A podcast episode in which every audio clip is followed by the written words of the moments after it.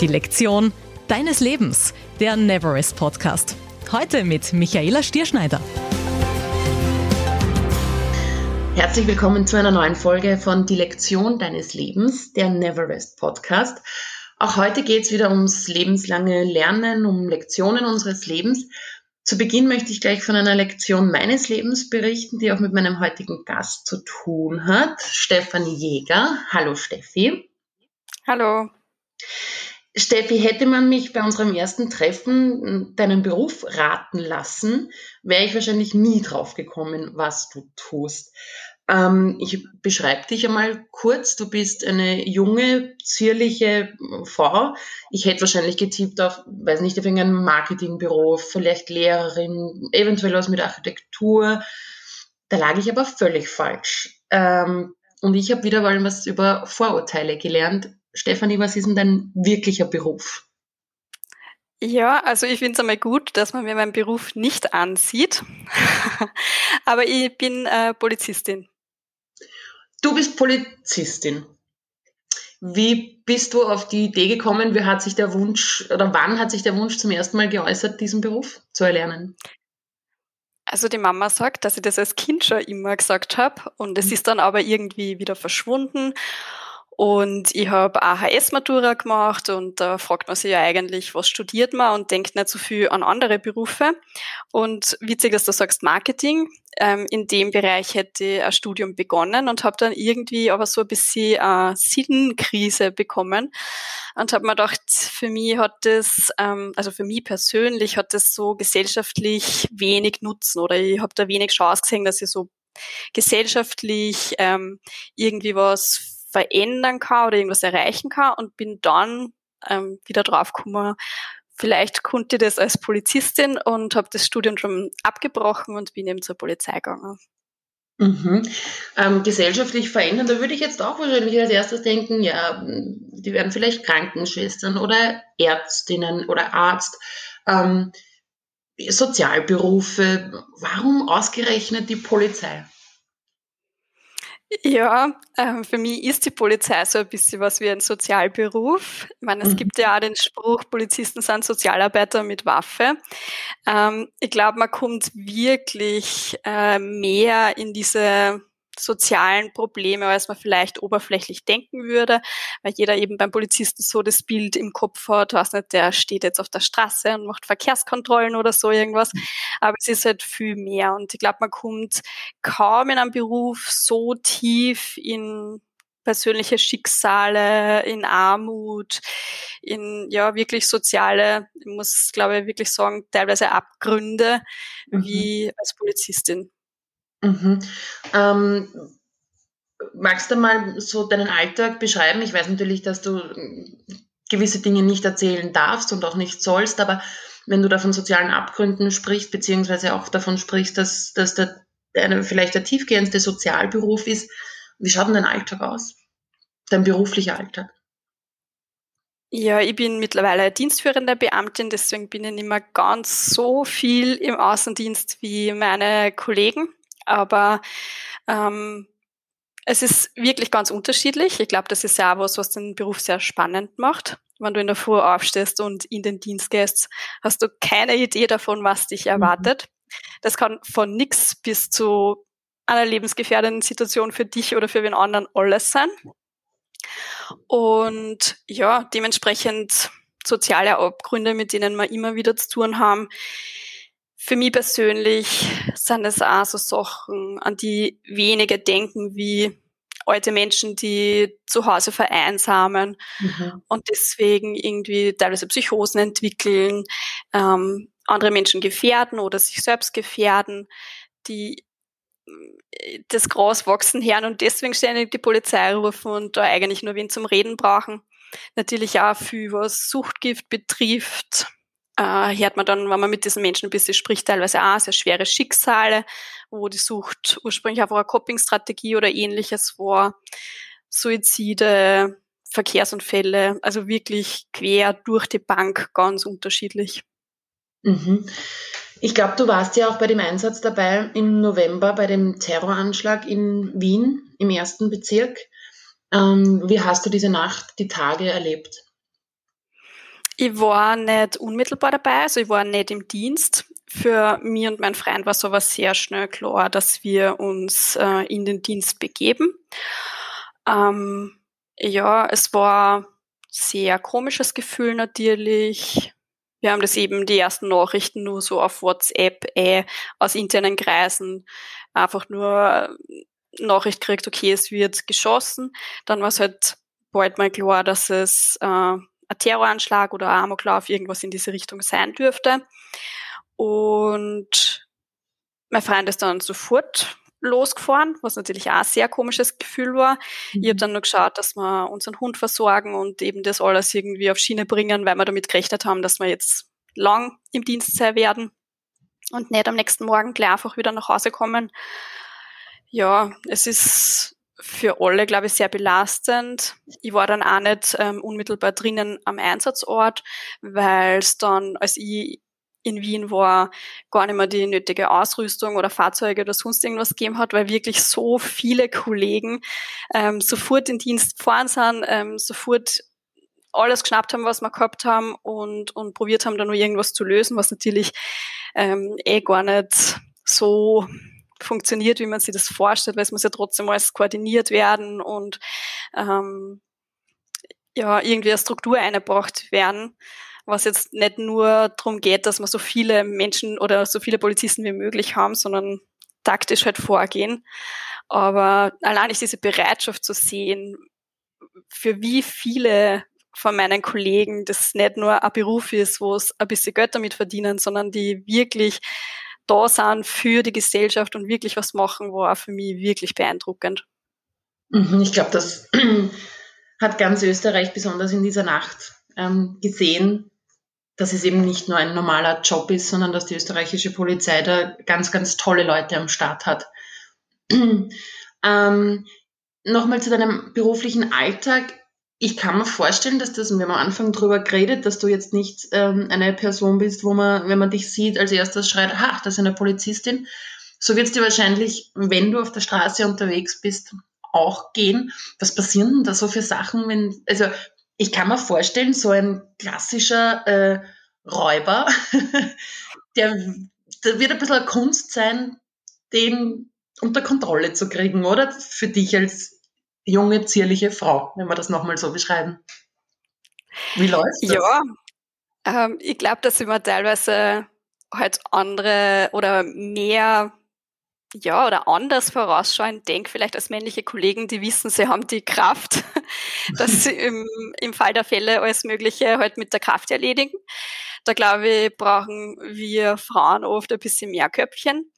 Aber ich bin eben in Wien äh, bei der Polizei und gerade da hat man diese Manpower sowieso zur Verfügung. Ähm, ein Funkspruch und du hast weiß nicht, wie viele Polizisten da. Also an der Kraft alleine ich scheitert sicher nicht. Und es ist sicher eine Frage des Auftretens. Wenn mhm. man jetzt wirklich selber Angst hat, dann ähm, das kann man nur so gut versuchen zu verbergen. Das kann man nicht verstecken und das ändert auch was am Auftreten. Ich glaube, man braucht sehr viel Respekt vor vielen Situationen und sehr viel Umsicht und ähm, Eigensicherung ist halt was, was uns sehr, sehr wichtig ist. Aber Eigensicherung ist nicht nur Kraft haben oder jetzt die super. Kampftechnik mhm. haben, sondern das ist halt viel mehr. Mhm. Du sprichst von Respekt. Bekommst du den Respekt von deinem Gegenüber da immer? Also ich kann mir wirklich vorstellen, und äh, korrigiere mich, wenn ich da völlig falsch bin, aber ich kann mir wirklich vorstellen, dass jetzt da einer deiner Klienten, nenne ich es mal, vielleicht nicht so schnell auf dich hört. Also viele haben im Kopf, dass äh, Frau bei der Polizei so sehr maskuliner Typ ist oder sehr maskulin ist. Dementsprechend nicht so. Und gerade auch bei der Polizei gibt's sowohl bei den Männern als auch bei den Frauen von bis. Wir sind auch nur Querschnitt der Bevölkerung und das ist ja sehr wichtig so. Und ja, das Gegenüber reagiert teilweise gar nicht so, wie ich mir das vorstelle oder wie ich mir das wünschen würde.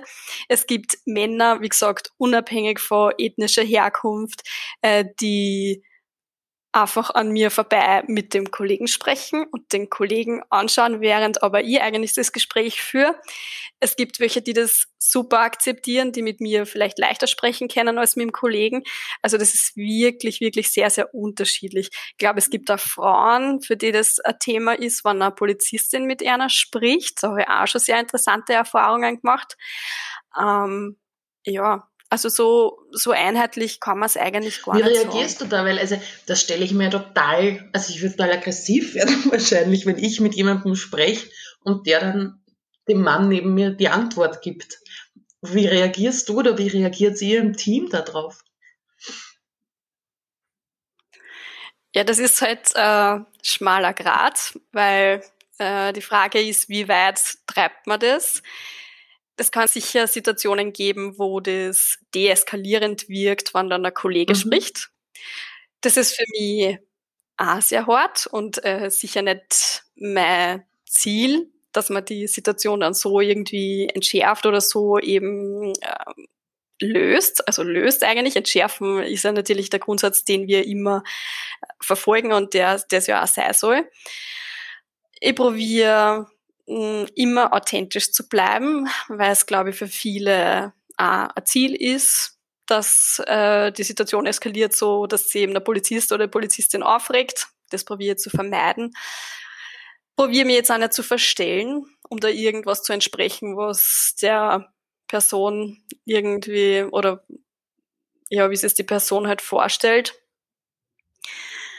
Gute Frage. Ich glaube, es gibt auch nicht so ein allgemeines Rezept dafür. Es ist immer die Frage, was für ein Ziel, was für eine Amtshandlung ist es, welches Ziel wird verfolgt.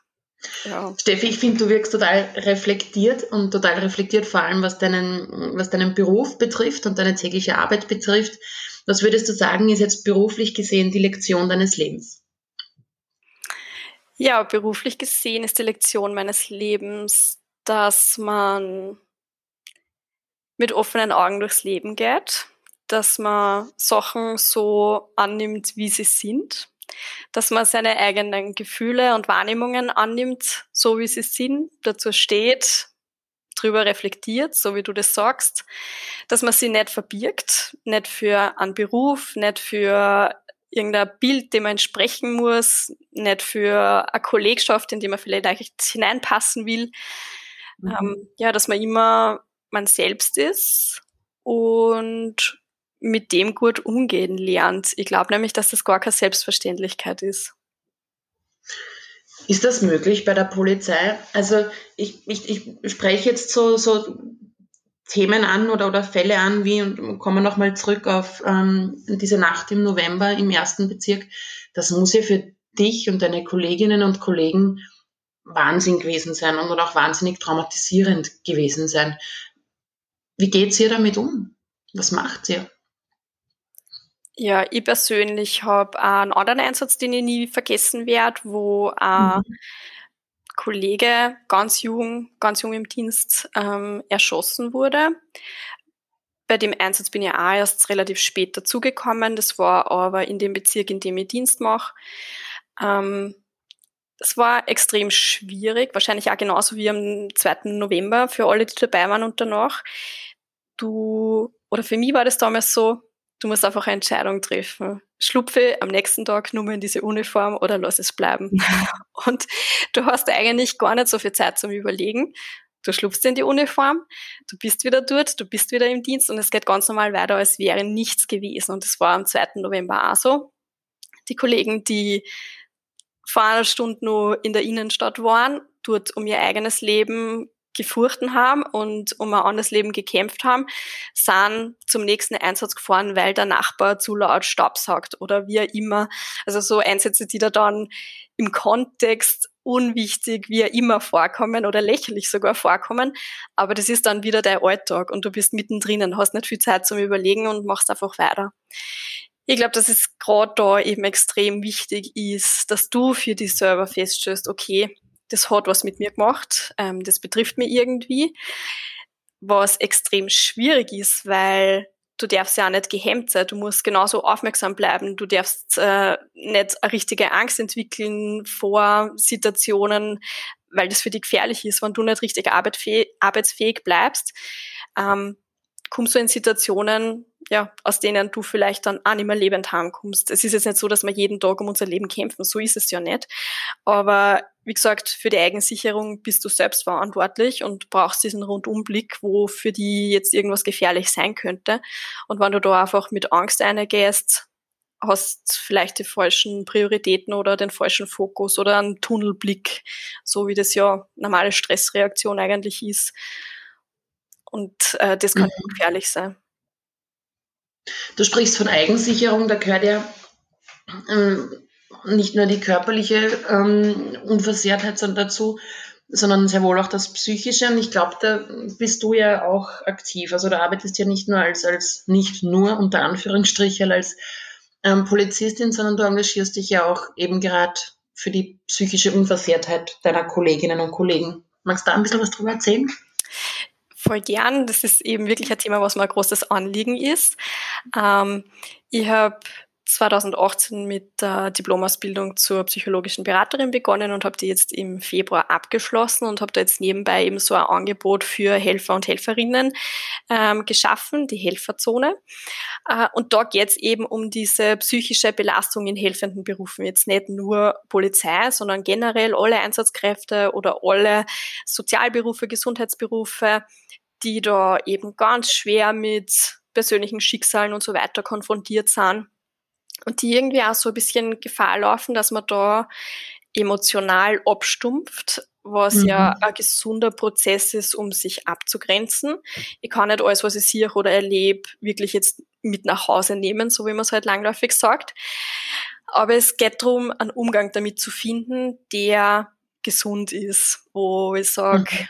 äh, auch Emotionen, die ich jetzt im Dienst wegschieben muss, die einfach dort keinen Platz haben, kann ich aber privat trotzdem ausleben, habe ich trotzdem meine Empfindungen dazu und so weiter. Genau. Sehr cool.